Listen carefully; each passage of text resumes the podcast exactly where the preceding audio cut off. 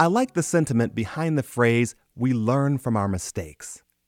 Because when we make a mistake and are corrected or even disciplined, our minds are able to catalog the experience in a way that almost shoots up a danger sign when we are about to make the same mistake.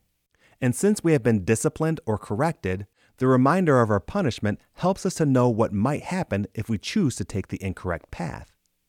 But if we are always able to do right, we miss out on the training or knowledge we gain from failing.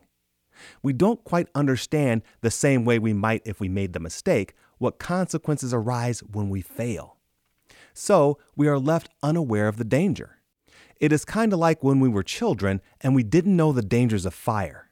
If we were able to experience the pain of touching fire, we would know why it is dangerous.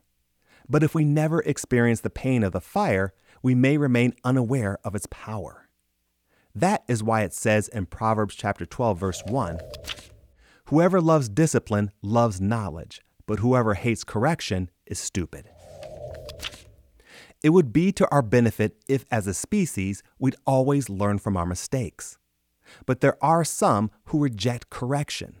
This proverb labels those individuals stupid because they either resist the truth or invite the consequences. Believers should take this proverb to heart we should love or at least value discipline because if we do, we learn from our mistakes. We should not be resistant or hate correction because if we do, we haven't learned a thing. Discipline is not only meant to correct or punish us, it is meant to teach us. And if we value discipline, we will be wise. I can attest that when I was a child and was punished by my parents, I thought they enjoyed giving me what I deserved, as if it were a mechanism for them to take their anger out on me. But now that I'm older, I understand that the main goal of their punishment was that I would learn and not make the same mistake again. So I would encourage you, as this proverb does, to love discipline. That is one way we can grow. That is one way we are able to allow the Holy Spirit to mold us into the people we are meant to be. Because if we are resistant, we are only being stupid.